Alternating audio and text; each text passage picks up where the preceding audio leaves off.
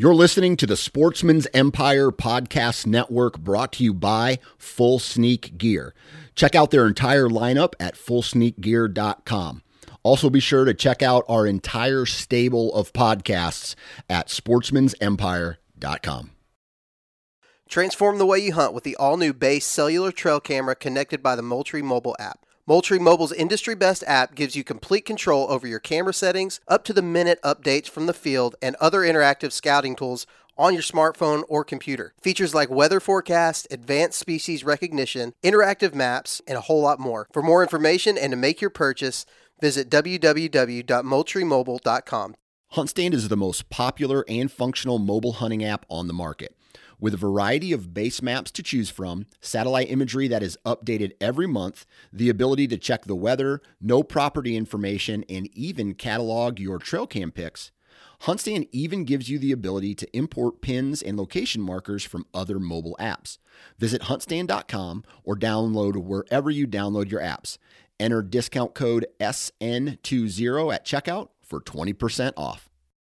New from Moultrie Mobile, the Feed Hub offers first of its kind cellular connection and control for nearly any spin cast feeder on the market. When used with the Moultrie Mobile app, you can monitor feed and battery levels, run feeders on demand, receive alerts when feeders are clogged, and remotely adjust feeding times. The Feed Hub is ideal for anyone who maintains feeders. Remove the guesswork and save time by planning feeder maintenance before you drive to your hunting property. For more information, visit moultriemobile.com.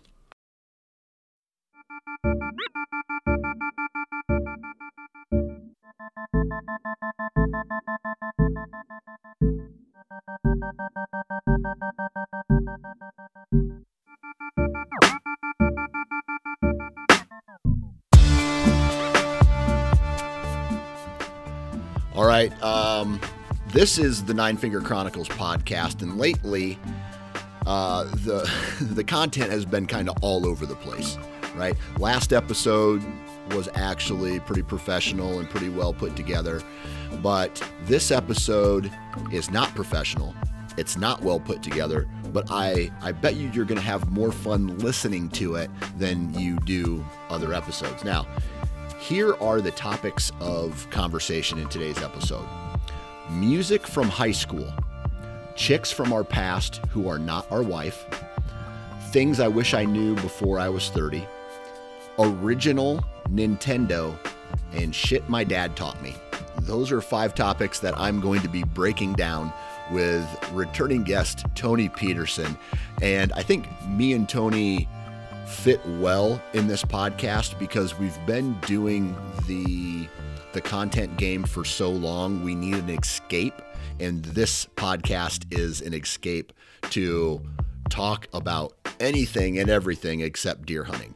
And so look for a lot more of that uh, coming up. And I don't mean a lot. I'm not going to be replacing my uh, my deer hunting talk and content, but I will, however, be talking uh, more about you know, I'll be including more topics that are not necessarily deer hunting related. And so the with the goal eh, of capturing your attention outside of the hunting season, right? I mean, that's really what it boils down to. But dude, it's it's a fun conversation. You're going to learn nothing from this episode, but uh, you probably don't learn much from this uh, this podcast anyway. It's a fun episode. Tony's back in the house, and that's what we're uh, talking about today. Now, before we get into this uh, podcast, I have to vent a little bit. Like, life has been absolutely bananas right now in life. I mean, I wake up in the morning, that's usually when the high blood pressure starts. I have high blood pressure and heart palpitations just about to the time that the kids get off the bus. My heart rate goes down, my blood pressure goes down. I'm able to function, and I go ahead and I do my daily job. I, you know, I, I, I live in a society in this society. I, I cope, and then the kids get off the bus.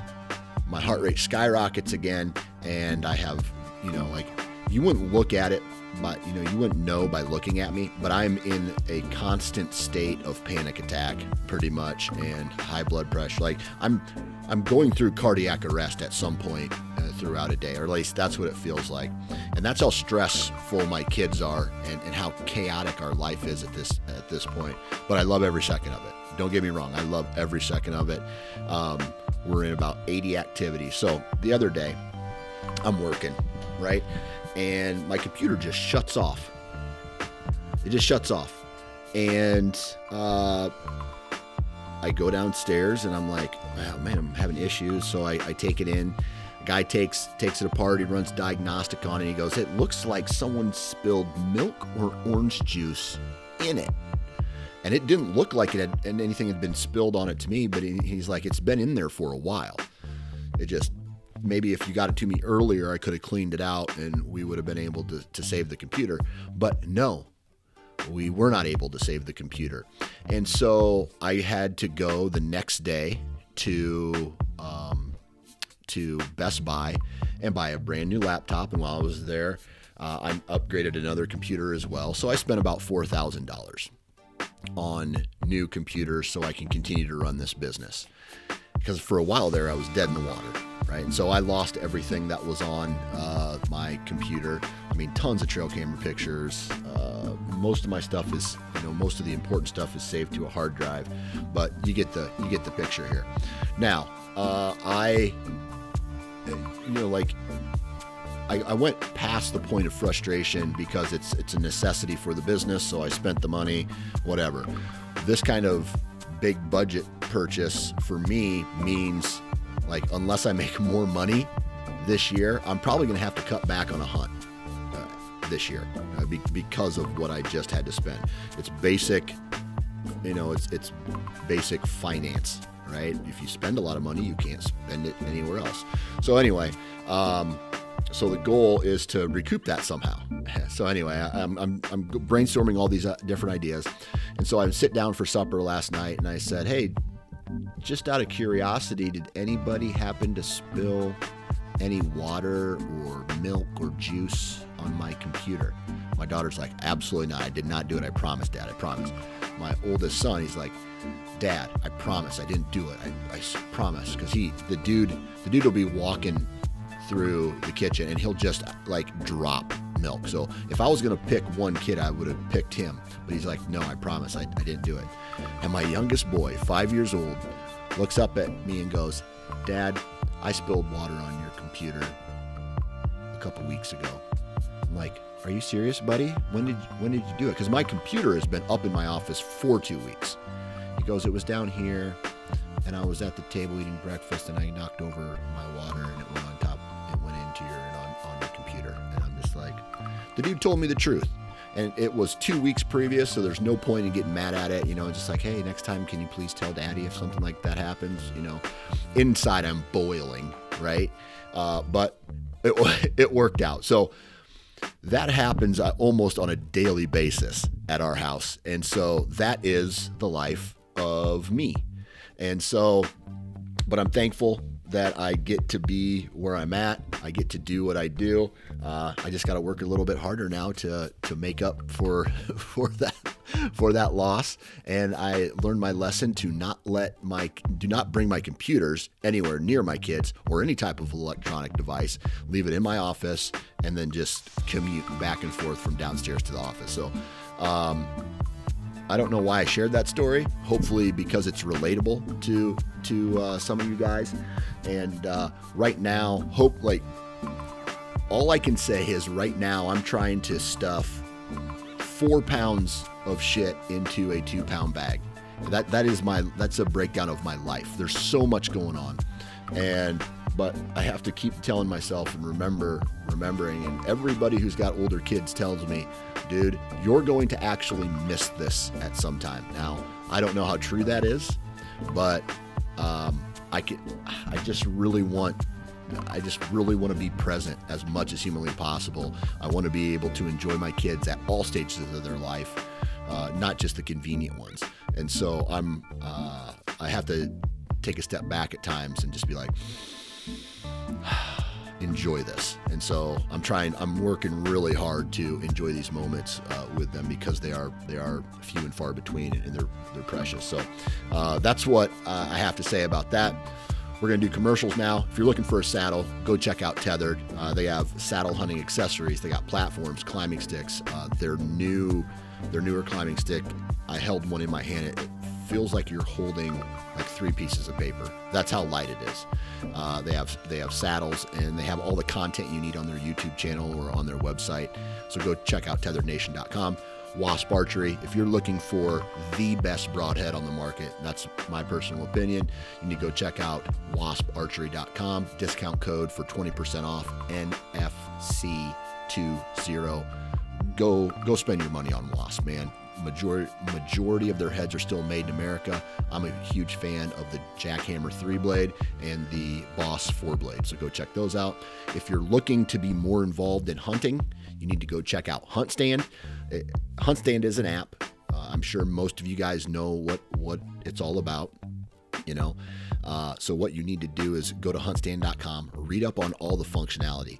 Right, it has all the abilities just like all the uh, other hunting apps. You can view property owners, you can view, um, you know, property boundaries. You know, you can leave little pin drops here and there. And what that allows you to do is to document all the time and journal all the time that you spend in the woods. So go check out huntstand.com, read up on the functionality of that uh, app. And then also while you're there, check out the Pro Whitetail platform upgrade that they have just recently released. So if you're a, a serious diehard whitetail guy, you need to go check that out. Last but not least, Vortex Optics. I mean, a company that just represents the hunting community and the hunting industry as a T. Uh, they give back uh, to their clients and, and their, their customers in several ways. And then, just like everything else, they have an awesome selection of optics rifle scopes, spotting scopes, rangefinders, red dots. I'm going to be picking up a red dot here for turkey hunting season. And I was going to buy a shotgun for this uh, turkey hunting season, but I got a couple of new computers instead. But what I'm getting at is Vortex Optics is the shit. So go check out vortexoptics.com, take a look at all the uh, optics that uh, they offer, and I'm sure not only are you going to find something that you really like and that you could use, but you're going to find a team of people who are dedicated to supporting you, the, the end user. Lastly, you know, I'm, I'm trying to give back a little bit, talk a little bit more about conservation. 2% for conservation is uh, a conservation effort that allows you to decide where you want to spend your time and money. It doesn't have to be with a big organization, it can be at a very local level. All they care about is that you're giving back, and it allows you to get 2% for conservation certified. So find out more at fishandwildlife.org. Go check it out. That's the intro today. Long, but I wanted to vent a little bit. You guys are, it's me talking into this microphone is almost like therapy for me. So it's my whitetail therapy. This podcast gets crazy. I hope you guys enjoy it. Thank you for listening. Go to iTunes, leave a five star review, and let's get into today's episode three, two, one. Well, he's back on. Don't don't know why. Uh, I, I mentioned I mentioned it to him uh, before we started recording that I feel like I feel like I'm the Make a Wish kid who's kind of tricking you. Like you feel sorry for me, so you continue to come on the podcast when it serves you no benefit. oh, I wouldn't say that, buddy. At least it's some some really cheap entertainment for the day. Well, you know what? I, I had a revelation recently. We were right at the end of pheasant season here in Minnesota. I was sitting in a hotel room with a buddy of mine, and he turned on I don't know Sportsman's Channel or Outdoor Channel or whatever, and it was Meat Eater was on, and he's like, "Oh, sweet, we get to watch Meat Eater. And we watched for about five minutes. I'm like, "Can we change it?" and he's like, "He's like, don't you want to watch this?" And I was like, "Do you want to watch your boss hunting in Hawaii?" Like, uh, uh and, you know, like people, it's, it's such a weird thing. People don't understand. I'm like, you know, when you've been hunting deer for your job for a long time, like it's pretty nice to just talk about other stuff. Right. Right. these podcasts are usually like loosely based on being deer hunters. Yeah. But not, you know, you, you know how it is. You do so many, so many podcasts with different people where it's like, you know, how to, you know, yeah. how'd you kill this buck? How would you kill this buck? Yeah. How would you scope this? How would you do this? And, you know, I'm like, if I was a plumber, I wouldn't be going on plumbing podcasts and being like, "Well, I fitted this pipe this way or I installed yeah. this toilet this way." I'd be like, "Get me away from this shit." Yeah, yeah. I um, I I I not only do I like these, but I need these.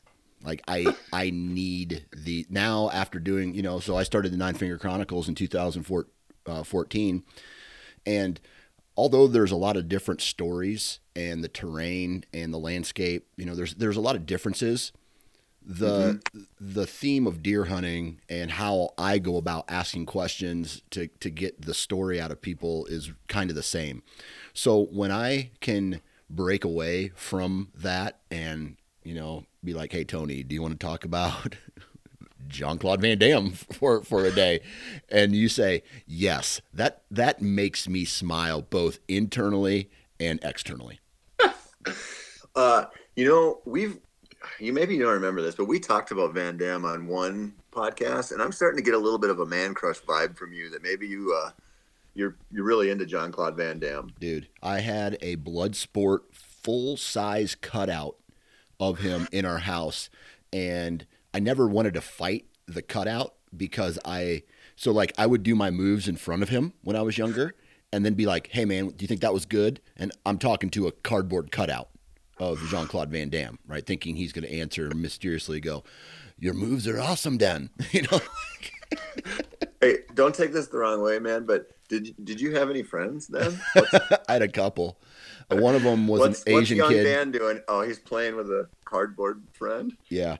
One time, I had an Asian uh, friend. I lived across the street. Um, so in the seven, uh, in the um, late '60s and '70s, when the Vietnam War was popping off, all these uh, refugees, I guess you could call them refugees or transplants, they came from Laos and Vietnam. So all these Laotians moved into our town, and uh, so I lived across the street and they all moved into the trailer court in that time frame. And then they had kids, so I went to kid. I went to high school with a whole bunch of Laotian kids, and so one of the kids lived across the street from me, who was my friend. But he didn't really talk that good of English, so we would just kind of ride bikes with each other, and that was it. I mean, I had some other friends too, but he was the closest friend I had, and uh, uh, he didn't really talk much. I don't even think he talked to me at all. He would just he'd see me, he would do like a head nod, and then his mom would yell like when it's time to come in, his mom would yell something in Laotian to him, and then he would he would like turn around and come into the house. And so, and my mom was like, "Oh, who is that you're playing with?" I'm like, "I don't even know the dude's name." So that I, I don't know why that that doesn't surprise me at all. Yeah. And so there was another kid in my neighborhood who was older than me and he was a bully. And um you know, when you think of karate or when you think of like I don't know, mixed martial arts, you know, you think it's like some kind of crazy street fight. So this bully started picking on me and throwing rocks at me and this other guy who uh, I forget his I don't even know his name. Um, he was throwing rocks at us, and this kid did a spinning, a flying spin kick in the air and kicked him in his chest, and he never bullied us again. It was the coolest thing I'd ever seen. It was it was so cool.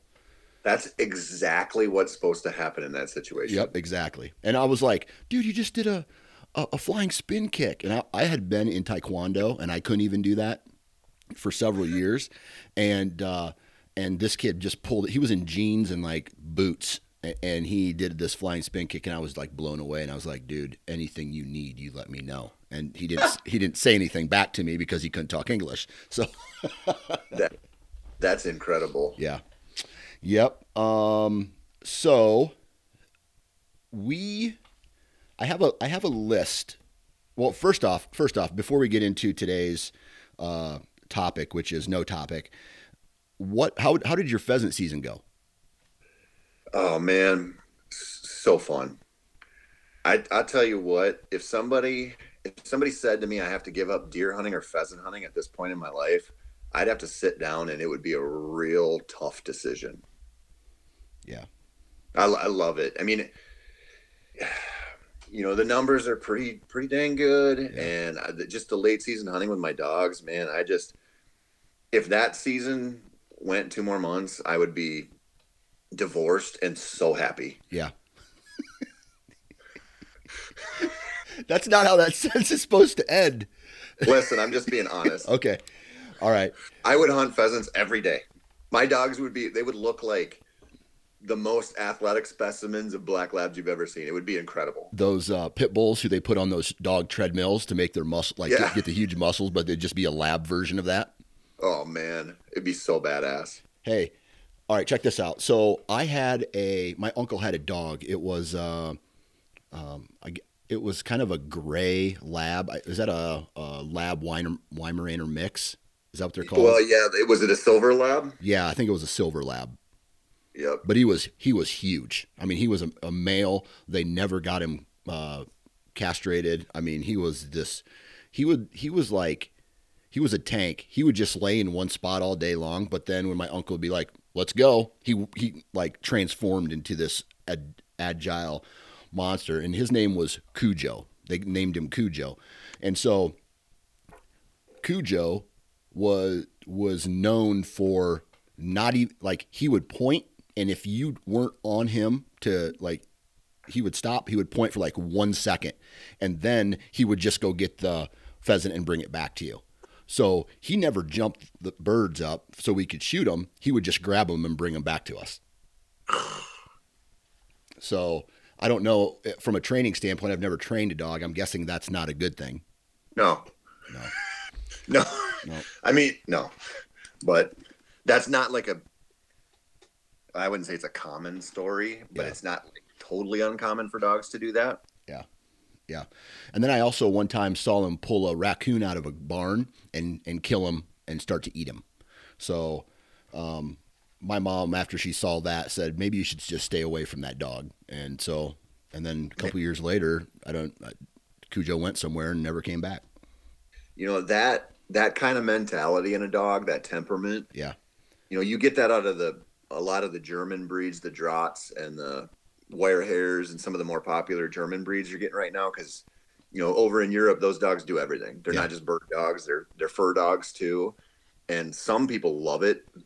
You know, they love that kind of just grr intensity. Yeah. And that is just not my style. I Yeah. want a dog that does not want to kill a raccoon Yeah. Yeah. or a porcupine because they view them as the same freaking thing. Yeah, exactly. Exactly. So it was a, a, a good season for you, nonetheless. Oh, it's great, man. Yeah. I mean, it was we had we had the kind of conditions, you know, we had an early winter, early start to the winter. So, and when you get the right snow, you know, those pheasants, they're not they're not running as much and so they're they're sitting tight.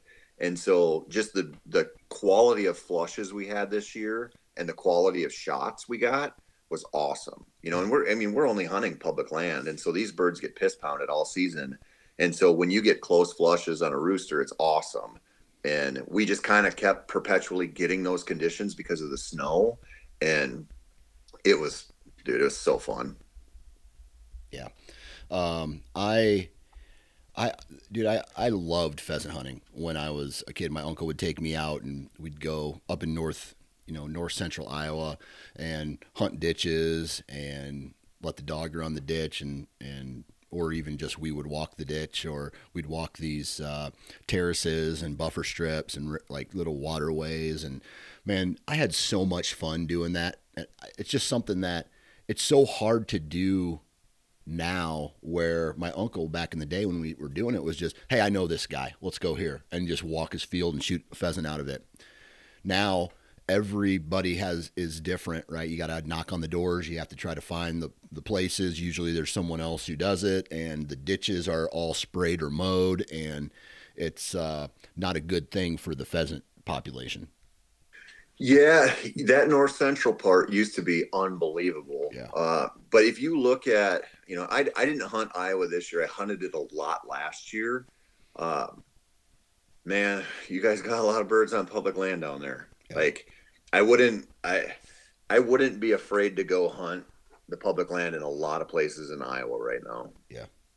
Well, right now I wouldn't do it because the season's over. But you Right, know what I mean. yeah for sure for sure well that's good man uh, do you then transition into ice fishing here pretty soon You know, I don't ice fish anymore. I grew up ice fishing, but I can't eat fish. I'm allergic to fish. No shit. Okay. Yeah, and you know, you know how it is. I mean, you probably you were just at ATA, right? Right. You know, for well, for 10 years I was equipment editor of Bowhunter magazine and then you know, I just wrote so many gear pieces and so much of my output for the year was like from, you know, right before ATA to about turkey season. Yeah. And so I was kind of like, you know, I gotta, I gotta give something up. Like, yeah. I gotta, I have to be in the office this time. And so I kind of got out of it. But, you know, my girls are 11 and I live in a, I mean, I have tons of lakes around my house. Yeah. I, every year I'm like, I need to just go get some stuff and, you know, resupply a little bit and start it up. But I just, I'm like, I find other stuff to do and the work comes and I just, I don't, but I kind of miss it. Yeah. Yeah. I'm trying to find an equal balance or something else because right now it's bow hunting, you know, uh, take a trip in September, take a trip in October, uh, I'll hunt the rut here in Iowa in November, and then maybe I'll do a late season or an out of state hunt in December, right? So I got those four those four months there. But I, I want to do more fishing, or I want to do more turkey hunting, or I want to do more, you know, back in the day when I could do all of it. You know, I, I yep. wish I, I wish I could do one other thing more, and that thing I would love to be able to do it with someone who is you know, five or older. Does that make sense? Yep. Yeah. So I can so I can just bring my kids along with me. Yeah. Yeah. No, it makes total sense. I mean, I, I'm I'm heading out right here at the end of the month. Uh, a but two buddies and I decided this summer because I've, I've started fishing in the ocean when we go we usually we go down every spring break to florida somewhere and i take my girls and i rent a place on the water yeah and I have started to get like real hooked on saltwater fishing. Oh boy. Uh, and oh dude. And so anyway, I was talking to my buddies and I was like, we got to do this. Cause I'm out, you know, I'm always fishing with my girls and it's a blast, but you're fishing with kids, you know? Right. And I'm like, let's just go. And so this summer I kind of just impulsively booked a, a house on the water um, on one of the canals in Cocoa Beach that has some mangroves across from it. Okay. And we're heading down there and I cannot wait because it is like you know, I mean, if you love fishing and you you grew up, you know, freshwater fishing or whatever, it's just like a whole new world that's so fun. Yeah. Like I just I I do it dark to dark, after dark a lot of times and catch those catfish that are down there and just like I just I love it so much. Yeah. My buddy Bob, he he went down there and did that. I, I, um, it was either Florida and I think he may have even went to Puerto Rico uh, and they have a situation like that where they have some mangroves, and he was catching a uh, variety of different fish. I even like small, not the big tarpon that you would yep. see, but a smaller version of that, I guess, or something, something maybe just smaller tarpon in these mangroves. Were and, they snook? Uh, they could have been. They were silver. They looked like tarpon. Um, but he was doing it on a fly rod. Uh, I don't know. Could have been snook. Could have been ladyfish. Could have just been tarpon. Yeah. Uh, yeah. So so they were uh, um, yeah. Man, salt the saltwater fishing game though, that seems like a whole new world. You know, it is and it's one of those things that you there's like a perception out there that you got to go hire a charter and it's a it's a heavy lift, right? It's right. expensive and you need the right gear and I started just, uh, you know, bought a couple travel rods that I could throw into a check bag and then kind of morphed into throwing a casting net to get my bait and learning about it more. And we catch, eh, you know, every year we'll go, we go down, we probably catch a dozen different species and you catch them from shore. You find, you know, like boat launches or parks where you can fish off of, or the, the beach thing is weird. Like if you, if you have the right conditions, fishing off the beach is a blast but a lot of times it's really difficult unless you have kind of like specific surf rods and you know what you're doing. Yeah. Um, but there's just like there's so much life.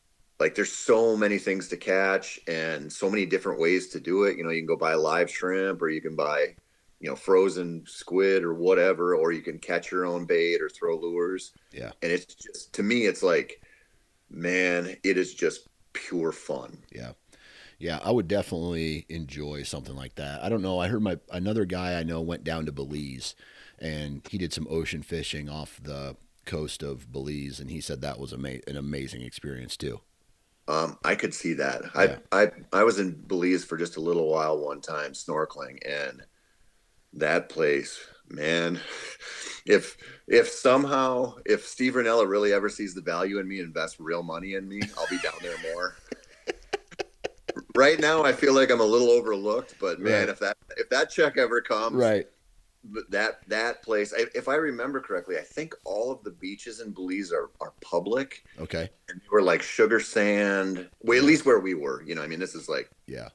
anecdotal, right? But it was like you you think about kind of a tropical paradise, man. It was it checked a lot of boxes. Yeah.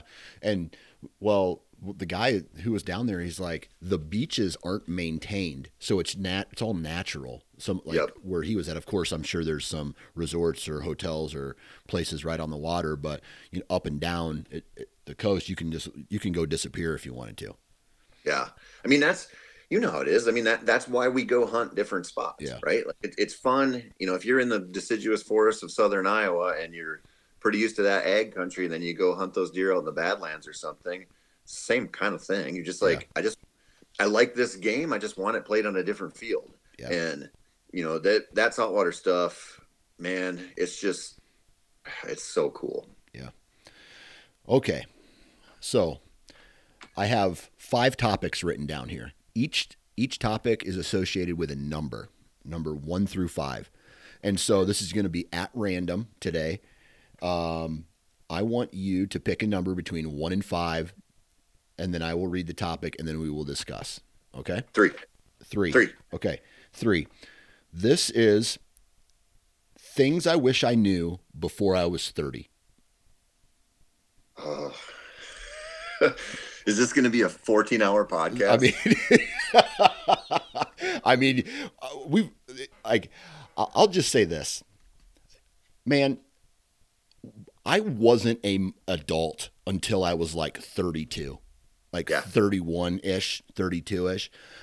Honestly, having a kid probably changed me the most, if not saved my life. And Yeah. so, and so, like, uh, there's a whole bunch of stuff that I learned. Um, you know, I hate to say it, but my 20s and my th- and the first two years, like, there was an 11 year period in my life, and I've said this before, where I was just a pile of shit. I was like, I I did not provide anything to society. yeah, I had a little bit of that going on too. Yeah. So was there any was there any like big things that like Tony Peterson now goes back and tells, you know, uh, 25 year old Tony Peterson, uh, like, hey man, try try it this way, or or or, you know, like before before my older cousins tell me, hey, touch that wire, it's an electric fence, and I I touch it, you know, like don't touch electric fences. Like it could be as simple as that. I, I don't know. Th- this idea popped into my head, and I'm trying to go with go on the flow with it. Go the flow with it. Oh man, like I have like eight things. Okay. One of the things that just it drives me nuts to hear is you know people are like, oh, the stock market's rigged. Like you know the the big guys are making all the money and the little guys never will. And I'm just like, it's just a it's just a measure of what companies are worth. Like so, you, you know, I mean, I try to explain this to my daughters because I want them to have a grasp of it. I'm like, if you go, if you look at Apple as a company, which is probably the number one investment in most funds, and you know, they're making a billion dollars a day. They're bringing a billion dollars a day through the door. Yeah. And I'm like, you can own a piece of that company. Yeah. Right now, and or you know, buy into a fund that owns them and owns Microsoft and you know the entire S and P or whatever. Like, there's there's ways to do it where you're just like, okay, now if you think it's rigged, do you think that all of those companies are going to fail? Yeah. Or do you think they're going to keep figuring out ways to make money? Like it's it's it's not that complicated, and I, I think you know, especially when you look at like right now when inflation's burning super hot and the housing market's cooling off and the, the job market's probably going to be cooling off pretty good and it, it feels not good like it, it feels like your your money's going to take a hit right now Yeah. this is the time to start because this is this little bear market storm is going to pass at some point and it's going to rip again Yeah. and it just and, and it doesn't really matter anyway if you're 25 it's like just get in there and forget about it Yeah. like just you know, auto, you know, auto deposit or whatever you got to do. But that's like that's a huge one. Yeah. Um, I'd say I'd go back in time to 25 year old say take care of yourself physically and mentally because you're not going to be happy if you don't. Yeah. Like you, you know, that age, you're like, oh, if I got this truck and I got this wife and I got this and I got that, like these things would bring me joy. Yeah. And it's like, you know, how many rich rock stars kill themselves every year? Right. Like there's it, it you got to take care of yourself. You Right. gotta, you gotta do what you got to do to stay in shape or get in shape. You know, at like some maintenance level at least, and then take care of your head. Yeah. Like, you know, because I mean, and it's so hard to grasp when you're that age. But when you when you hit a certain point, you're like, that stuff. Like, I, there's there's nobody else who owns that. Like, Yeah. that's on you. You Yeah. know. So I would say those are those are things I'd go back to for sure. Yeah. I uh I never like got into investing. Like I didn't know, but I did say when I started working, I said, here is money into this uh I guess you would call it uh um I don't know, an, an IRA of sorts. Okay. Yep. And so every company I worked for, since since I started in college, I was able to roll over, roll over, roll over, and even if it was just a month or two here or there, and I I had some time where I was laid off, but then I I got it uh, all the way up until um, I ended up getting laid off from my last job before I started the the network, and it it what happened was I got a I got a a notice in the mail saying, "Hey, we just want to verify that this is still the correct information." And I have an account that had this money that I've had, you know, for damn near 20 years now, just kind of snowballing, and it's not enough to retire on, but it but I forgot about it for 8 years. And Yep. it's just sitting there and it's doing something. And so that was I don't know, that was kind of cool to see that I had I had X number of dollars in this account and it was it was doing something and that's the only thing that I think I listened to my dad about, right? And so my mm-hmm. dad was like, "Dude, just put if if a company's going to give you free money, put as much in as they're going to match and it's just a no-brainer, right? Cuz you're just Yeah. going to blow it anyway." And so Well, yeah, Yeah. free money, dude. yeah, free money. I I can't remember. I think it was Fidelity or Vanguard did a study on um, IRA balances and what kind of wh- who performed the best. Yeah. because that's you know that's the thing. Well, can you beat the market? Can you do this? Can you you know are you are you pacing with inflation? What are you doing? And what they found was the people who forgot about their count accounts did the best. Yeah. Because their emotion was gone. So when you get into a bear market and they're like, "Oh my god, I'm down 40%," and and they sell, those people didn't. They Yeah. just let it ride like you're talking about and their Yep. money was making them money. Yep. And it's just such a it's like a it I know there's there's probably young younger dudes listening to this that are like, "Ah, I'm not I'll start later or something." I'm like, "No. Like trust me." Yeah. Like that's do it. Just figure out how to do it. Yeah. So I'll share one of mine real quick, and it is so when I was uh when I was in high school and even in college, like leading into college, I would learn a lot of what I thought women wanted from one of my buddies' older brothers, and you know, you look up to an older kid like that, and you're like, oh, you know, you start to like girls a little bit, and and you're bu- your buddy's older brother is giving you advice and like, hey, here's what you need to do. You need to like whisper this in their ear, or maybe take a button off your shirt and let your chest stick out, and like, just you know, and and I came to realize that, uh, you know, he was getting his information from Hustler right? Like or or some kind of like porno mag. It's like, you know, 10 steps to getting the lady, you know, like flaunting money and watches and shit like that. So I can remember I like I worked all summer long and I had this like cash and I and he was like, "Dude, you need to get a watch." These chicks dig watches. I'm like, "Oh, no shit." So I don't know why I listened to him. I went to I went to the mall and I bought a watch for like 300 bucks at the time. Um, Yeah. And so and so I, I got it and I started wearing it around. And I can remember going to a party and it was in the summertime and I'm wearing this really nice watch that did not go with my t-shirt and jean shorts that I was wearing.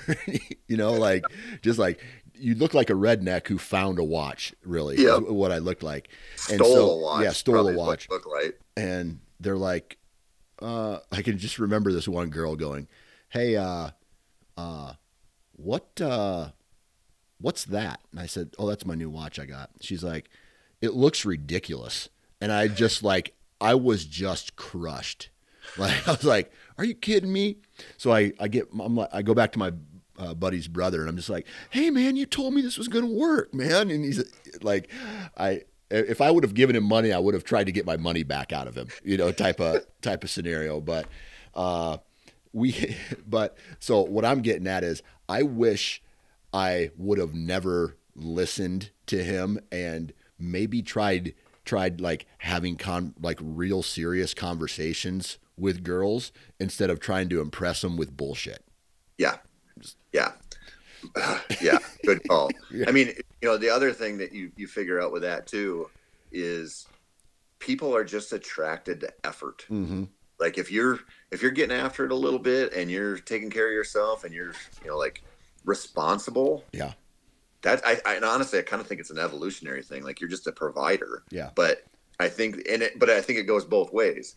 And I just think like, man, some effort, effort in yourself and just like taking care of shit works pretty well. Yeah, and and so I would go. uh, One of the other things in that same category it was like, and and this is just like what I learned uh, about women. It was they love to laugh, right? And so like they love to be happy, and so if you can get them laughing and Yep. get them positive, it just works out for you. And so and so when it comes to that, I. Uh, it took me a while for that to sink in, but then once I found once I found it out, like, hey man, I'm really good at making people laugh, and so I just started being a dumbass. And sometimes that landed me in the friend zone, which was not a cool place to be, but other times it worked, and so I was uh, I was okay with that. Yeah, sense of humor is important. Yeah, sense of humor, and uh, okay, so things I wish I knew before I was 30. Is there anything else that jumps out at you that uh, that you You know, uh, uh, the last thing I would say is you're probably giving way too much weight to the idea that people care. yeah You know, I mean, we see this. You know, you see this all the time with the size of the buck you shoot and the bullshit you post on social media. yeah And it's like most people aren't thinking about you at all, ever. right You know, and the embarrassing shit you do, most people don't remember that. right You know, e- even if it's like a core memory for you because you did something real dumb, Yeah. most people don't remember it at all. It Yeah. doesn't matter. Yeah. Well, I'll, I'll add one more real quick, and it kind of goes back to finances.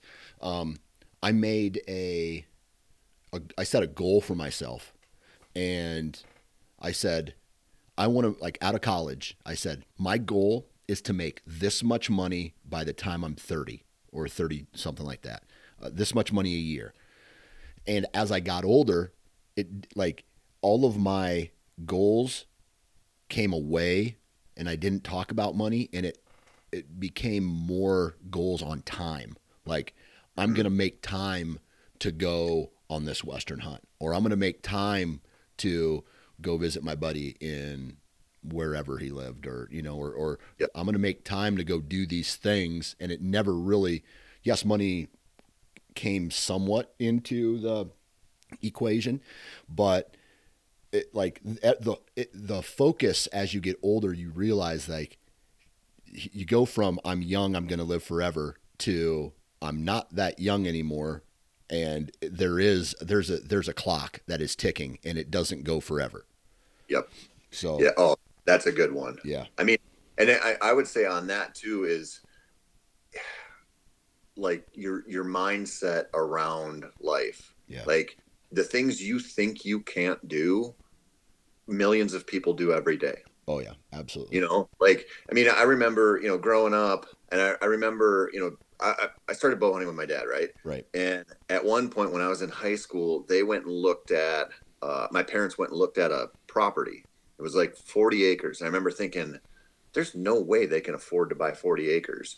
And I remember my dad, it, it was a cool property. Yeah. And my dad was just like, you know, hemming and hawing on it and like, oh, like, I don't think we can make it work. And they passed it up. And I remember that that land was $600 an acre at that time. Jesus, man. And it was beautiful southeastern Minnesota, big buck country type of stuff. And I just remember thinking, well, of course, like, of course we can't afford that. Like, there's no way we're going to own land. And then as I got older, I'm like, you know, like everybody who's listening to this probably wants to own land. Yeah. And I just remember thinking, like, that's never going to happen to me. And then I ended up finding a property, a little property in Wisconsin where I was like, I'm just going to do it. Yeah. And it, even then, that was a cheap property. And I was terrified. Yeah. And then I bought it and I was like, oh, like, you, you just like adjust. You know, the same thing happens when you have kids or you find out your wife's pregnant with two kids and you're like, how are we going to afford this? Yeah. You figure it out. Like Yeah. you gotta, there's a lot of anxiety and fear for those unknown things, but man, there, you can, you can accomplish a lot more than you think. Yeah, absolutely. Yeah. I don't know, man. I, I, I had an opportunity to buy a farm at twenty five hundred dollars an acre here in Iowa, and now that same property is worth like sixty five hundred. And Of so course. you know, and it's just you you just got to at some point pull the trigger and eat the shit sandwich, and that way, and you find ways to make it beneficial, whatever. You know, it's it's just trying to figure But- it out, man. Trying to figure it out. But that goes right back to what you were talking about, about time, right? right.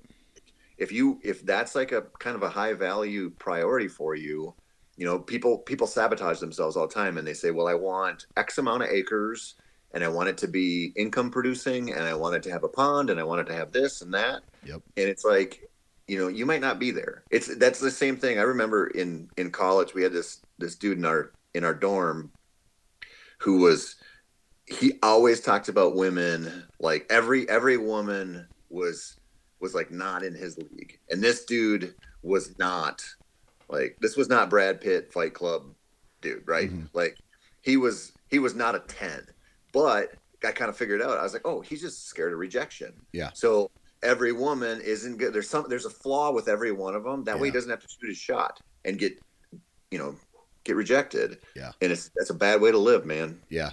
Yeah. I uh I went the opposite route when I was in college and I went for the most rejections and like like I probably should have had some fear of rejection, but I didn't. And so I, I wish but like certain parts, you know, you ever heard that uh you ever watch that documentary about the guy that climbs uh uh what's called free solo or whatever? Yeah. And he, alex yeah, and he he when they did a brain scan on him, the the part of Yeah. your brain that triggers fear in him is smaller and less active than everybody else's. So how how sweet would it be to just not be afraid of shit? dude i that is so alien to me Yeah. that that specifically where you're climbing 3000 vertical feet of rock without a rope i mean I, I wouldn't do it if you guaranteed me i wouldn't fall Yeah. like i if there was I, there's no way and i just i think that that stuff is like freaking wild Yeah. Yeah. Like uh, but it, on, on that point it would be interesting to see like the, the more relatable parts of his life because that's like very few people can relate to that right Yeah. that's a very small subset of the population but like how does that guy treat his finances like how does he treat like his relationships i wonder if that that low fear response feeds everything Yeah, yeah. because at some point, you know, I, I think the guy's uh, just a little bit socially awkward as well. Um, and so, and I, I don't know, I've never met the guy, but the when it, it seemed like that in the Yeah. in the documentary. But man, I'll, I'll be honest, some of the best deer hunters that I know, like a guy who can go out, who can locate deer, who thinks about it all the time, who's obsessed with it, man, you could put them in a circle and you could start picking out traits and some Yep. of their traits are like they're gonna be the same like um uh I, I, one of them is egotistical and socially awkward at the same time like the, you know they they they it, from a or maybe a hair over the confidence line into the arrogance side, but also a bit socially awkward. And Yeah. so that's So one. can, can we just say we were talking about Mark? I'm I mean, glad- everybody's thinking it. Yeah, right. That's funny. Um, yeah, so okay. Things I wish I knew before I was 30. All right. Now we have a couple more left. We have one, two, four, and five. Five. Five. Shit my dad taught me. Uh, oh man, my dad taught me never to pursue a horse chick. A horse chick. Yeah, Okay. Meaning a Okay. woman who is obsessed with horses. Okay. And it, what was his reasoning behind that? They're all crazy. Yeah. Yeah. My dad told me. I remember my dad telling me at one point that he, uh, he found in his life that most truckers and most cowboys were assholes. Yep. I don't know how that, and, and I think he maybe had never encountered an actual cowboy because I've been to Texas and out west quite a bit. I'm like, these are actually pretty decent dudes, but Yeah. whatever. Yeah. Uh, Maybe your Uh, dad was just like, man, I haven't uh, really taught him anything, so I've got to say something to him. I gotta Right? throw some shit against the wall. Hopefully it sticks. Yeah. It Yeah. seems like my son's gonna have a really rough go because he doesn't know anything. Yeah. Yeah. Uh, My, here's You here- know- here's the sex talk I had from my dad. This is no joke. This is almost verbatim of how it went. So I don't know because my parents were divorced, right? So I don't know if my mom was like, "Hey, you need to have a talk with him." And out of the blue, one day, my dad came into the room as I'm playing video games with my brother, and he he looks at me and goes, "Daniel," I go, "Yeah." He goes, "Do you know what a condom is?" I go, "Yeah." He goes, Do you know how to use it? I go, Yeah. He goes, Okay, good. And that was it. oh, and so uh, that was the extent of the birds and the bees talk in my family. And I, I think since my brother was in the room, he counted that as my brother's birds and bees talk too. So whatever. two birds, one stone situation. there. Exactly. Um, you got a better sex talk than I did. I didn't get one. Yeah, yeah. If you want to call it that. Uh, Yeah. But our school uh, in sixth grade, okay, in, in in sixth grade, um, we had like they pulled the boys out of one, uh, out out of the class, and a girl, the girls went into another classroom, and they learned about you know periods and tampons and things like that, and the boys they went with. Um, the the like I think it was like the PE teacher who literally had no f- first off had no reason to be around kids. Like just like I, I don't know. Like this guy this guy was just like hey man I, I showed up today like to win you know like Yep. molding minds one at a time. Anyway so so like and then and so what what he did was so we didn't have to ask the question out loud. We wrote it down on a piece of paper and handed it and handed it to him. And so one of one of the kids in our class uh, so we all had to write at least one down. And i was and, and i didn't know. It's like i knew most of this stuff from my buddy's older brother. Uh, but it's like what it what are we supposed to do with our boners? You know like th- things like questions like that right? And so and then one of the kids he had like four older brothers and they were like maybe 10 years older than him too. So he he knew everything already. Uh, uh. He knew the terminology. So just to make this guy this this PE teacher like be as uncomfortable as humanly possible he was like what's doggy style sex? Oh man, what's a cherry buster? And he's just like making making up what's finger blasting? And like all these all these things. And finally he's he caught him and he's like you gotta stop that! And make like i think he actually made him run laps while we were learning about sex. Oh man. we were laughing we were laughing so hard and we we walked out of that almost like a uh, a south park episode or you know just like high-fiving each other or like like you're in a movie and you're yeah. walking away from the explosion in slow motion. Exactly. Exactly. We didn't learn shit, and all the girls, you know, like, what'd you learn about? And we're like, uh, you really want to know? Because you're gonna probably cry. so yeah. Other than that, my dad. Um, one thing that my dad is very like detail oriented, and so whenever I would like, he's a no shortcuts guy. And I think when when we're younger as kids or even into the 20s when I was still like like I said a, a dipshit he's like dude the he he taught me that the details matter.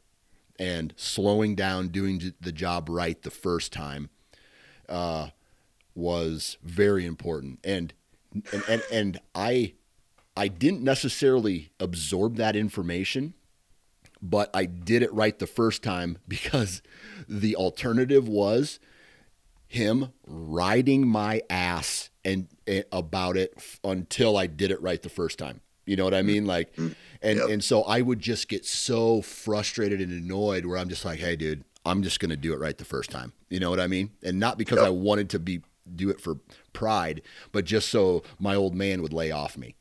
Yep. Yep. So I mean, that's a good. I mean, just, that's that's not a bad way to go about life. Yeah, getting shit right, thinking it through. Yeah, for sure. Any other uh, big standout moments from your old man? You know, my dad, I dude, I, I hunted and fished with my dad so hard yeah. growing up. I mean, he taught me the the reason I have such a love of the game is him. Yeah. Fly fishing, small game hunting, pheasant hunting, bow hunting deer, fishing smallies, what you name, bow fishing, every we did it all. Yeah. I mean, it was every day something when we could, you know. Yeah. So he taught me a lot that way. Yeah. Yeah, man. I, am I'm, I'm looking forward to filling those shoes uh, for my kids. You know what I mean? Like I, I can't wait till they get like my daughter is there now, right? I, I think that this next season she's going to be able to keep up with me walking to the stand, sit in some stands. I'm gonna buy you know a couple doubles for for her and I. Yeah. She's already knows how to fish and she knows how to uh, cast an open reel without getting a bird's nest in it. I, shit, I think she can use a bait caster already, and yeah, so and so she's she's ready. She she yep. just and and so yeah, I'm looking forward to being that dad. All right, so one, two, and four. Two. Two. Okay, this is a good one. Chicks from our past who are not our wife. And so I wrote it two ways. I wrote I wrote it that way, but I also wrote it this way. Things we learned from women before our wives.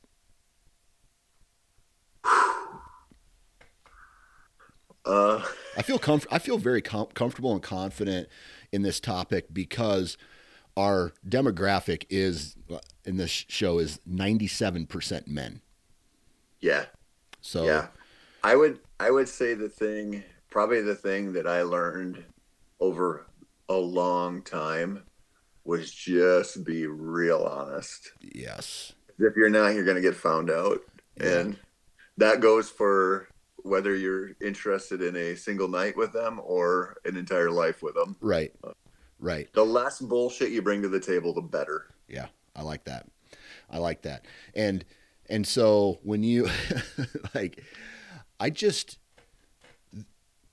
one thing that I've learned about women it, before my wife was this navigation like there's no such thing as a straight line when you're t- trying to communicate with them okay and so i could uh, i could say to you tony uh, I don't like your shoes. And you would go, uh, okay, I do. And then the conversation was over, right? I mean, like mm-hmm. things like that. Or, or hey, Tony, where do you want to go to eat tonight? I want to go get a sandwich. Okay, let's go to this place. Okay. You know what I mean? Yep. And, and so one thing I've really had to learn over the years is how to filibust decision making with if if that makes any sense right so like uh, elongate your thoughts elongate your communication and even go into worlds that may not really even exist to pull an answer that they um, will accept because most of the time in, in my past, a yes or no answer just doesn't really work. Yeah. I listen, I don't want to sound like a sexist prick. Yeah. But one of the things that drives me nuts about my wife is she is not direct when she wants something. Yeah. And, Same. You know, if she wants to go out to eat somewhere, you know, because it's Taco Tuesday someplace or something and she wants a margarita, she like starts dropping hints. Yeah. And I'm like, just ask me or tell me. I don't give a shit. Yeah. But just like we don't have to play these games. And it it happens all the time with like, you know, she sees something around the house she wants done. Yeah. And it's like uh, we don't we don't need these histrionics, man. just like just tell me you want the gutters cleaned out. Yeah. And I'll say I'll do it this time. And when I don't, just remind me and I'll do it some other time. and I'll procrastinate until you get pissed Yeah. at me. It turns into an argument. We'll threaten divorce, and then we'll uh, recover from it, and eventually it'll get done. yeah. yeah, one of the one of the things I've I've learned with especially with my bride is she will mention something and there's a lot of like code hidden in there. Yeah. Like that she will like make an observation about something. Oh, the driveway is this way or I noticed this about something. Yeah. And she's not just offhandedly saying, "Look at how red that cardinal is." She's Yeah. saying, "I need you to do this about this." Yeah. And so we have like seven fights a week where I'm like, just freaking ask me. Yeah. Like we don't, I don't, we don't have to play these games. I'm a freaking caveman. Just draw it on the wall and yak blood. I don't give a shit. Just tell me what you want. Ah, yes, if it were that easy. And, you know, from a science standpoint, right, you, you talk about certain, there's like, how many species of animals are there in the world? Like millions of different species of animals birds, fish, turtles, reptiles, you know, whatever. And only three of them mate for life tells you all you need to know about the male and female compatibility Yeah. right? Yeah. And so, like, I know guys who have been married a long time, and they are they are cavemen, and they are there to to breed and fight, and and probably shouldn't even raise kids, but they do, and those kids are going to turn out just like them, you know. so, Yep. so, Yep. so, um, what what what is cool about all the failed relationships I had before before uh, my wife were like I didn't understand like the how important communication was, right? Yeah. And so the the girl that I dated before um before my uh, wife was like we got really close to getting engaged. Like I was looking at rings and stuff like that, and then that's when I really jumped in like head first into deer hunting, and so the priority. And I actually talked about this, believe it or not. Um, last week, I recorded an episode with a guy who is a, a marriage counselor. And so we talked about relationships and marriage, and so that that one, if it's it's out already, so if you're listening to this, go check it out. But just how important communication is, because if you are shitty at communication, your world will f- burn and fall Yep. apart because uh, you gotta, and like I said, you kind of gotta play it out and filibust and, and just just go almost way overboard, and then you know so so like I'm gonna go deer hunting tonight. Well, did you you love deer hunting more than me? Well, you know when you act like this, yeah, maybe I do. so, uh, Well- but I'd never said that to her. Man, I, I know that you've dealt with this and seen this with your buddies and stuff, but that you know, that kind of thing when you're when you're dating and you're presenting your best bullshit version of yourself and it's all sizzle reel stuff, Yeah, like that's when you get yourself into trouble. Right. Because then, you know, if if spending time in a tree stand is a real high priority for you, you better make that known from the onset. Like Date number two is uh, with my wife was, hey, look, I just want to tell you this: you're not going to see me much in the fall, and and yes, that changed a little bit as my kids got into activities and you know had children and had other responsibilities, but you lay that foundation, and it's just like, and then they they they accept it more. So it is shocking every year. But I don't know. I've been married twelve years, or you know, no, ten years now, and so it gets better every year. But those first couple years where it's like you're leaving to go hunting, I'm like, yeah, I told you this. Like it was the biggest conversation I ever had with someone the opposite sex before we even were dating. So. I just want to, you know, like I, I'm not. I didn't say that just to make it up. So yeah, uh, well, and I mean, you you see stuff. I I don't see it as much anymore now, but you know, when I was, you know, we were in our twenties or whatever, and we started hunting, you know, North Dakota mule deer or whatever. You'd see sometimes, you know, some one of your hunting buddies' wives would call four times on the drive out there, and by the time you're you're you're just setting up camp and you still have a week to hunt, they're miserable and thinking about going home because their wife's pissed. Right. And that shit goes both ways. Like you, you know, I don't care how super in love you are, like you need your space away and you need your things. Yeah. And you need to like you need you need to be good going and doing your thing and you need to be good supporting them to go do their thing. Yeah. Because otherwise it's gonna freaking fail. Yeah.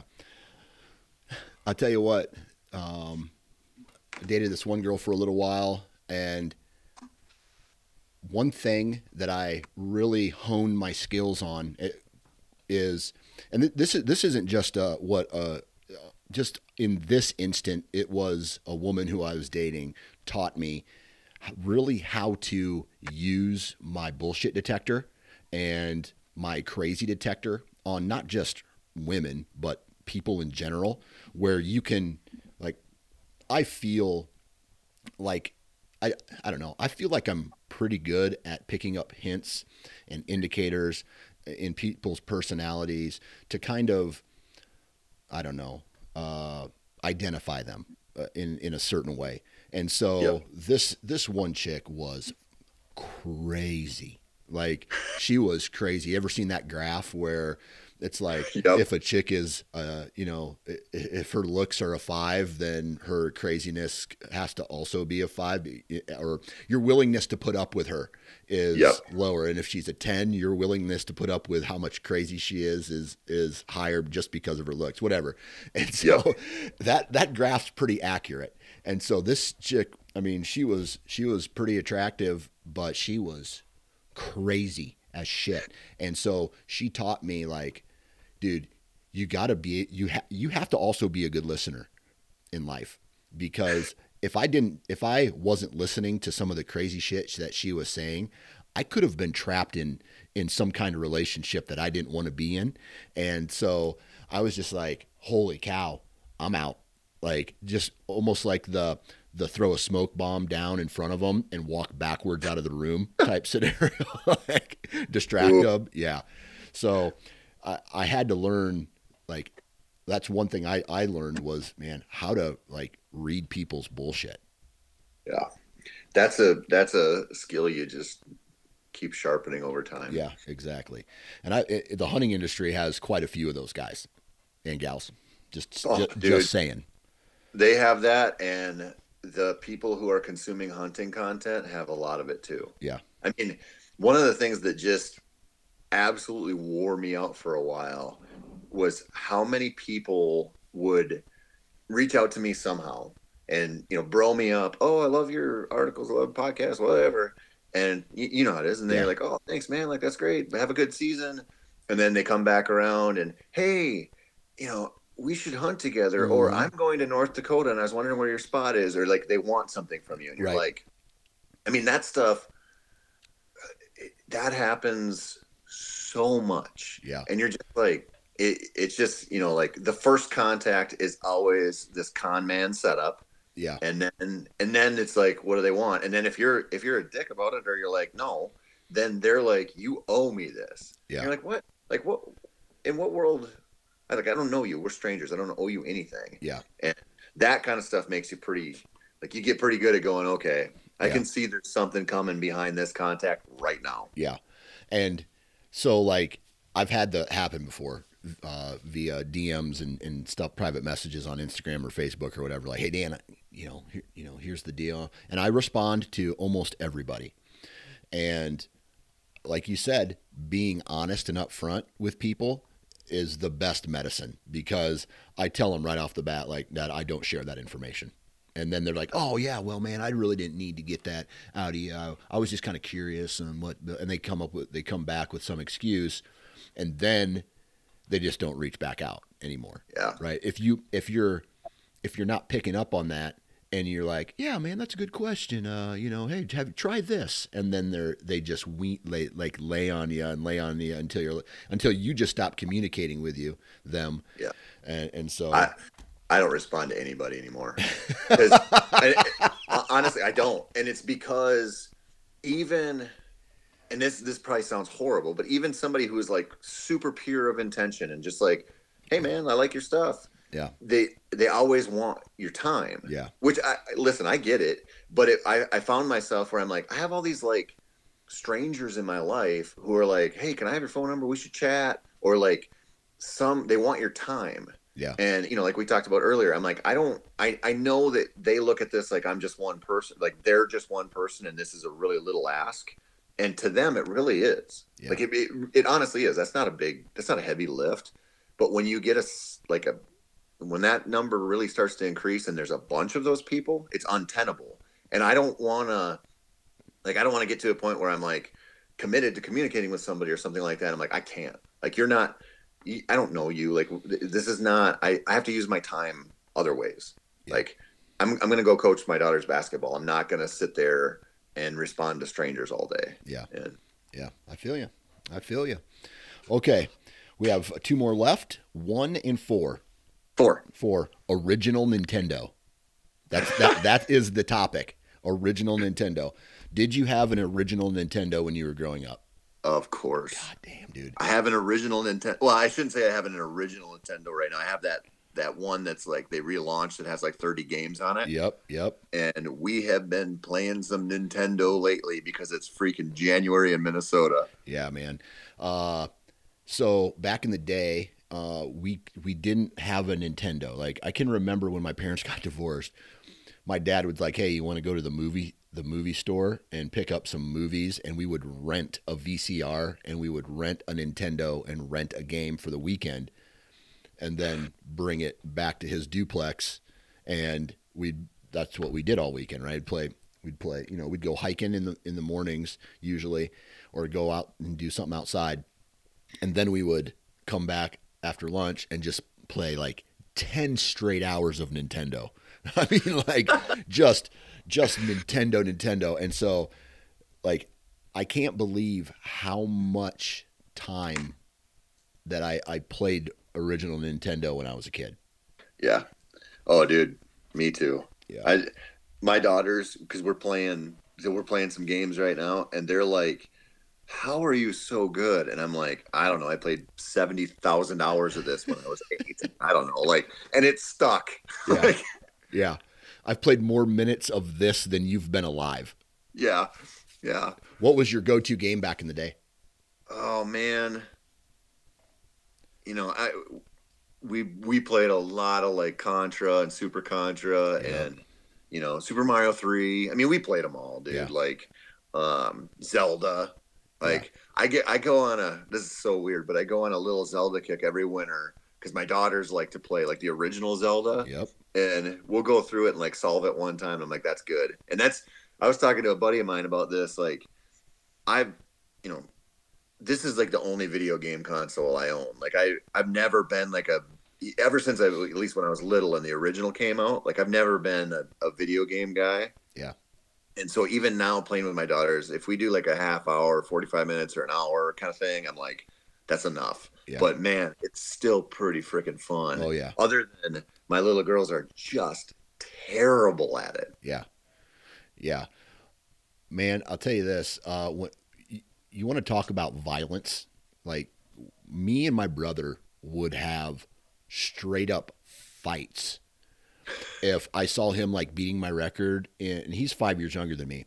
And so I saw him beating my record in like duck hunt or something. I'd like kick the gun out of his hand and he'd miss him. And then he'd, he'd get pissed and he couldn't like beat me in one on one fight. So he'd have to jump me with like an, a heavy object And so my dad and my mom would have to separate us and and uh, like you can't do that. And he he he unplugged it while I was you know while I was Yeah. getting ready to break his record. And I'm like I did not. You know like just just straight up. But a lot of time a lot of that was uh, just bonding time for us too, because we'd sit there and we'd try to figure a game out. Uh, there was okay, so one of my other than Excitebike, right? So you would you'd play Yep. you you do the regular races, but then you could build your own track, and Yep. so I was a huge fan of that. And then, so when my parents got divorced, my dad had to go to a laundromat to do his laundry uh, because he didn't have a washer and dryer yet. And so we on Saturday mornings or Sunday mornings we'd just sit there, and in the laundromat there was a room that had an arcade in it. And so my dad would give us a handful of quarters and we'd go play. And one of the games was called Bad Dudes. And um, Bad Dudes was like these two brothers. I don't know if their sister or one of their girlfriends or something got kidnapped by a ninja and whatever. And so when that came out on uh, on Nintendo, holy shit, dude! You want to talk about a guy who lived? Like, I, I I just imagined I was a bad dude, and I just like they were they would wear jean the the characters were jeans and black tank tops, and I was like, that's all I wanted to do. I wanted to be those video game uh, characters, and they just beat the shit out of ninjas. They could do these like spinning kicks. They could throw ninja stars. Man, it was it was just like it Are was sure so much fun, Double Dragon. dude. There's Double Dragon too, right? It, this is Double Dragon. I think Double Dragon and Bad Dudes is the same exact video game, but from a different company. Yeah. You know what I mean? It's it, it's Yeah. very similar. But dude, Double Dragon, man, that game was sweet. I remember when you could kick the weapons out of the people's Oh, yeah. hands, and then you could pick them up and use them.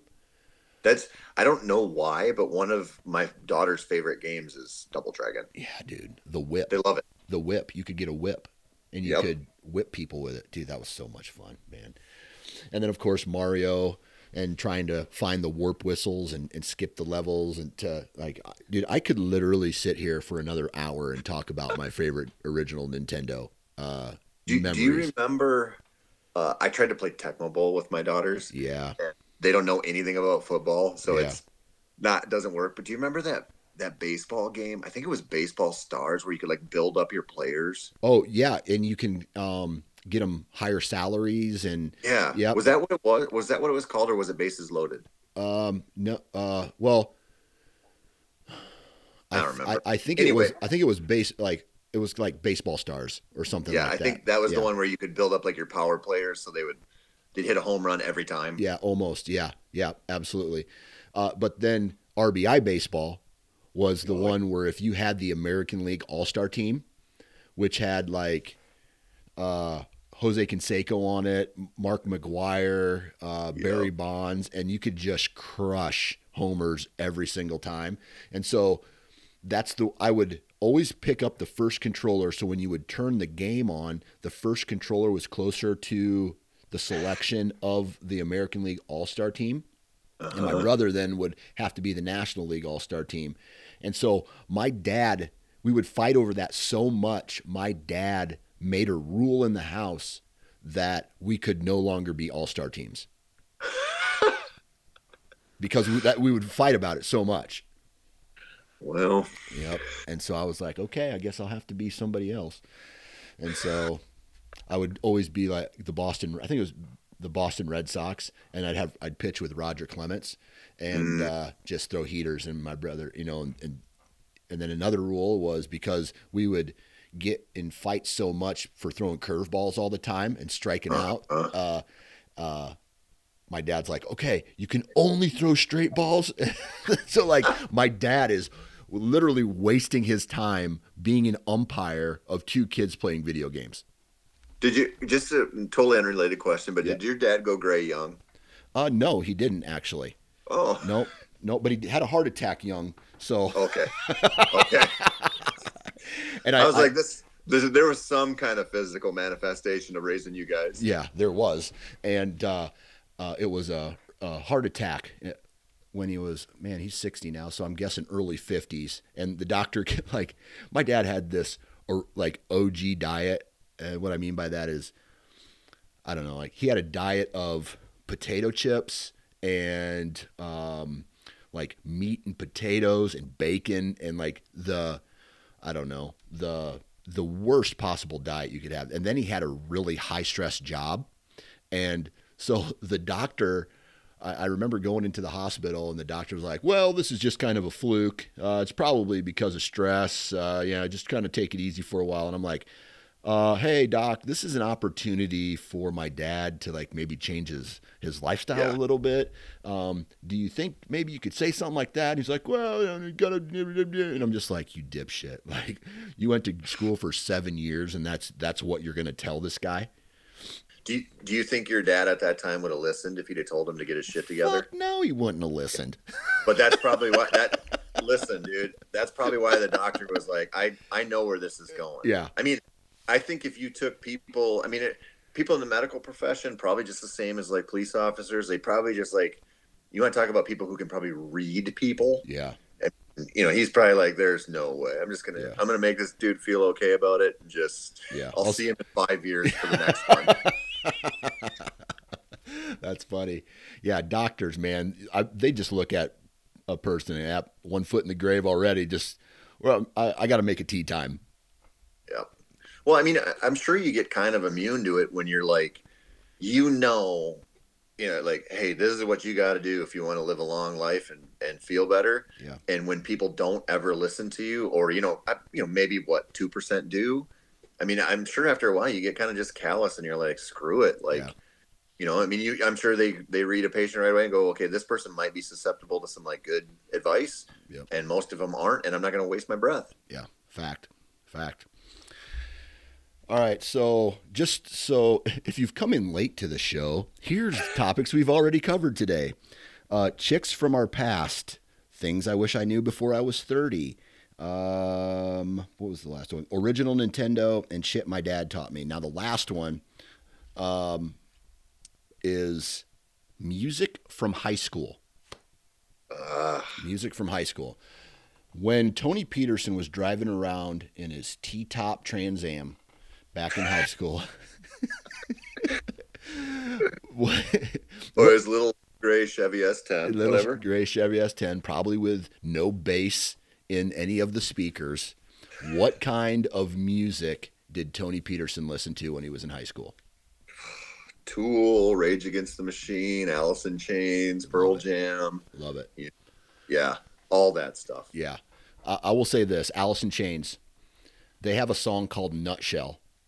And it is probably you know a lot of people talk about the best like the best music i'm more of a what is your favorite of all time type deals dude that song nutshell by alice in chains is probably in the top five of songs that i like truly one of my favorite songs yeah, of all time they're they're so good. Yeah. I, I would say Down in a Hole is one of my top five, probably. Yeah. Loved Alice in Chains. My, shout out to my buddy Chris Adrian, who is probably the biggest Alice in Chains fan I know. Alice in Chains fan I know. So, um, did you? Okay, so yes, I I got into Tool. I got into you know um, the later Metallica. I got into all like Incubus. Uh, did you ever hear Incubus? Incubus? I, you know what, Incubus never did it for me. Never did it, right? Nope. Their original stuff was really hard, but then they Yeah. kind of got they went down the pop scene um, Yep. a little bit. But I liked Incubus. Uh, I liked uh, um, Stone Temple Pilots. Oh yeah, Yeah, Three Eleven. I liked Yep. Three Eleven. Uh, Beastie Boys, obviously that stuff. But then I had a then something changed in my life, and you know those catalogs that would come to your house and it's like 40 CD 40 CDs Yep. for one dollar or whatever. So my bud like my buddy would buy the CDs, pay the one dollar, but then like change his address or whatever. I don't like I don't know what it was, but you know, it wasn't there was always a catch. You're not getting 40 CDs for a dollar, right? Something else happened after that you had to do. He just yeah. It, well, how did that work? Because Yeah. it, it committed you to something. Right. And so he just never did it, and nobody ever like followed up on him. They just kept sending him bills in the mail. It's like, oh, okay, well, you signed up for this. You have to pay a member. I think it was a membership. Oh yeah, I a membership. right. Yeah.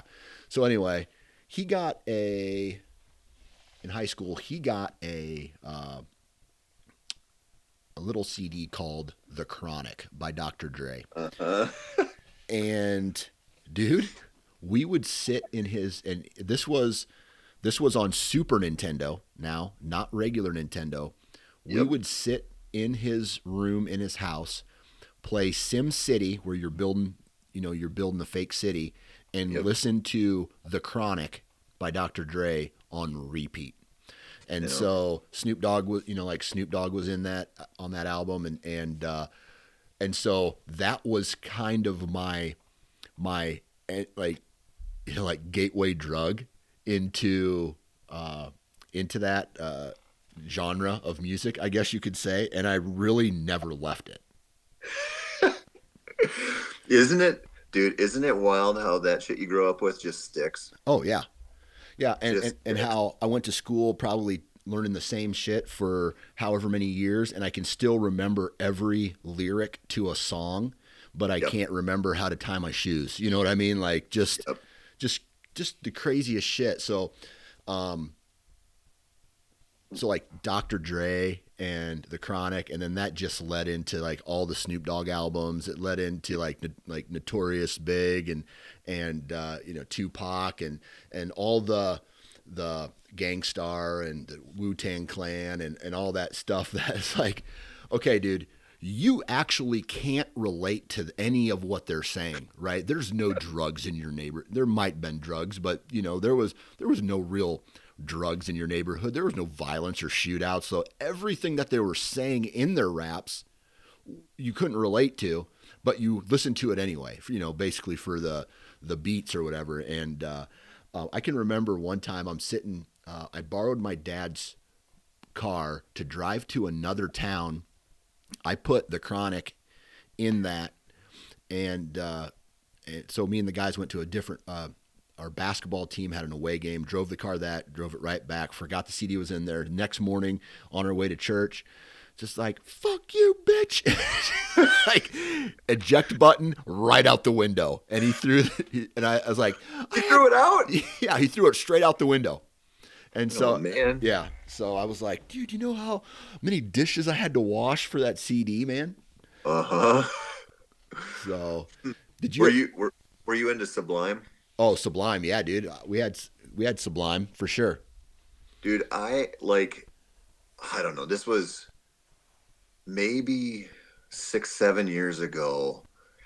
I found a Sublime CD in my truck. My Yeah. truck still had a CD player, Yep. and I, I remember I found it because I was I was hunting in northern Wisconsin. It was in October, and I put you know it was their popular the one with Santeria and all of the Yep. you know the the Sublime disc and. I listened to that whole thing and I was like, "This is this was so good," and I'd like Yeah. totally forgot about it. Yeah, and then you find out. Uh, you you did you ever watch the documentary on Sublime? Yeah, where Yeah. the guy was like, "Holy shit, I'm only creative when I'm on heroin." And so, Yeah. so uh, he tried to he tried to write music off of it, and it just sucked. And then he got back on it, and it got good. And so Yeah. he was like, Then he got- "Yeah." Then he got dead. So yeah. Listen, hey, if there's young kids listening to this, the other thing I would say about if I could go back to 25 year old Tony and tell talk to everybody would be just probably skip the heroin. yeah, right. Just don't do drugs. How about that? We'll just don't do don't well don't do hard drugs. I would say addictive very drugs. specifically, don't do heroin. Okay, all right. Don't do heroin. There we go. be, be be very cautious of all drugs, but specifically just steer clear of that one. Right. I think we found the uh, title of, of this week's podcast. Don't do heroin. Specifically, Specific, don't do yeah, heroin. specifically, don't do heroin. uh, so, did you ever go to any concerts when you were in in high school? Ton. Tons of concerts. Okay, because they probably came through the Twin Cities all the time. Well, but I wasn't from the cities. Okay. Um, but I I went to my first concert when I was 14. I went to see Bob Dylan. Okay. and then after that, it was Violent Femmes, Pearl Jam. I mean, I saw, I saw, I don't know how many concerts I've seen live, like, or I've been to, probably a hundred, Yeah. maybe, maybe more. Um, I never got to see Alice in Chains, and I never got to see Nirvana, and both of them really bother me. Yeah. Yeah. Man, I got to one of the Okay, so then you know like the, the harder stages of life, uh, I got to see Puddle of Mudd and the uh oh, gee, mini Chris Deftones. Mhm. Uh, I got and Godsmack. I got they were all in a concert together.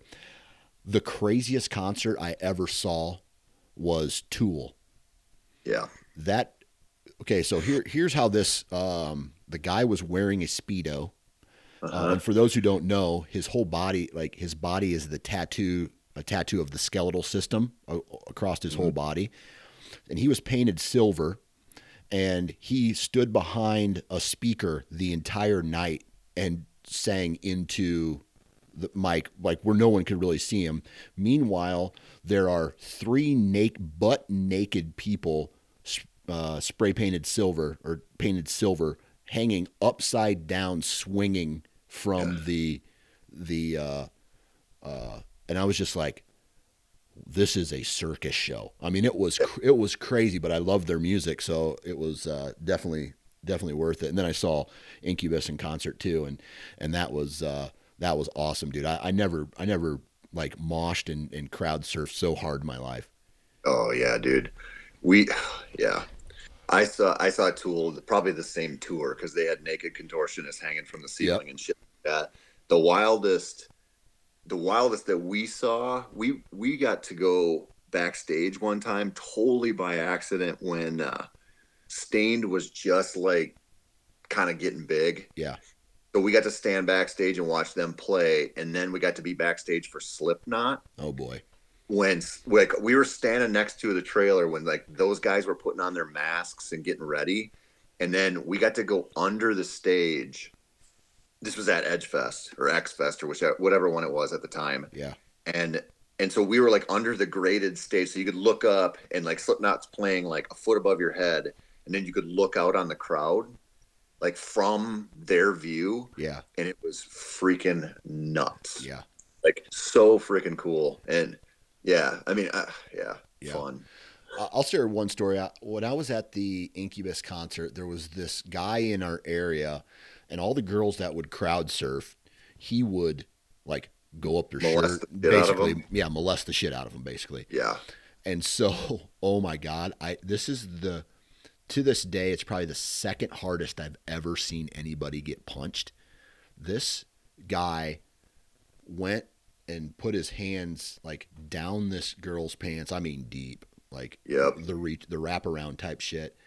Another guy saw it, and I don't know if it was his girlfriend or not. Spun him around, punched him right in the mouth, like right in the mouth, and you could see the ripples of his cheeks in the like the strobe lights and stuff and he Yep. went down and then people just were this guy should be dead like people were just standing on top of him and Yeah. all over all around him and finally he gets up and he like makes his way like over to the side and then like, I don't know dude but he hit he hit him so hard it was crazy but he deserved it. but that's it what's supposed to happen Yeah, exactly. again Yep. i mean but those those environments man the wildest i, I you know i've seen people get freaking destroyed Yeah. um the wildest that i ever saw it, it was pretty well we saw primus and beck one time and uh neil young played that day like that was like weirdly wild Yeah. but do you remember the crystal method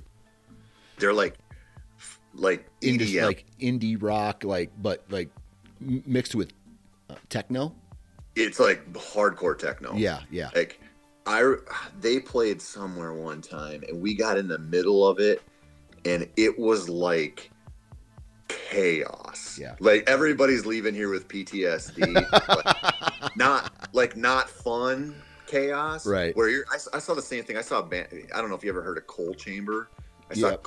yeah, seven and seven dust yeah and it was the same kind of thing where you're like don't fall down yeah don't get in the pit don't fall down Right. like you're gonna you're- die Oh, dude, you're yeah, like this is you're getting airlifted out. Yeah, those I, I miss I miss going to live shows. I don't go anymore because my hearing's got so screwed up. Yeah. But man, that shit was so fun. Oh yeah.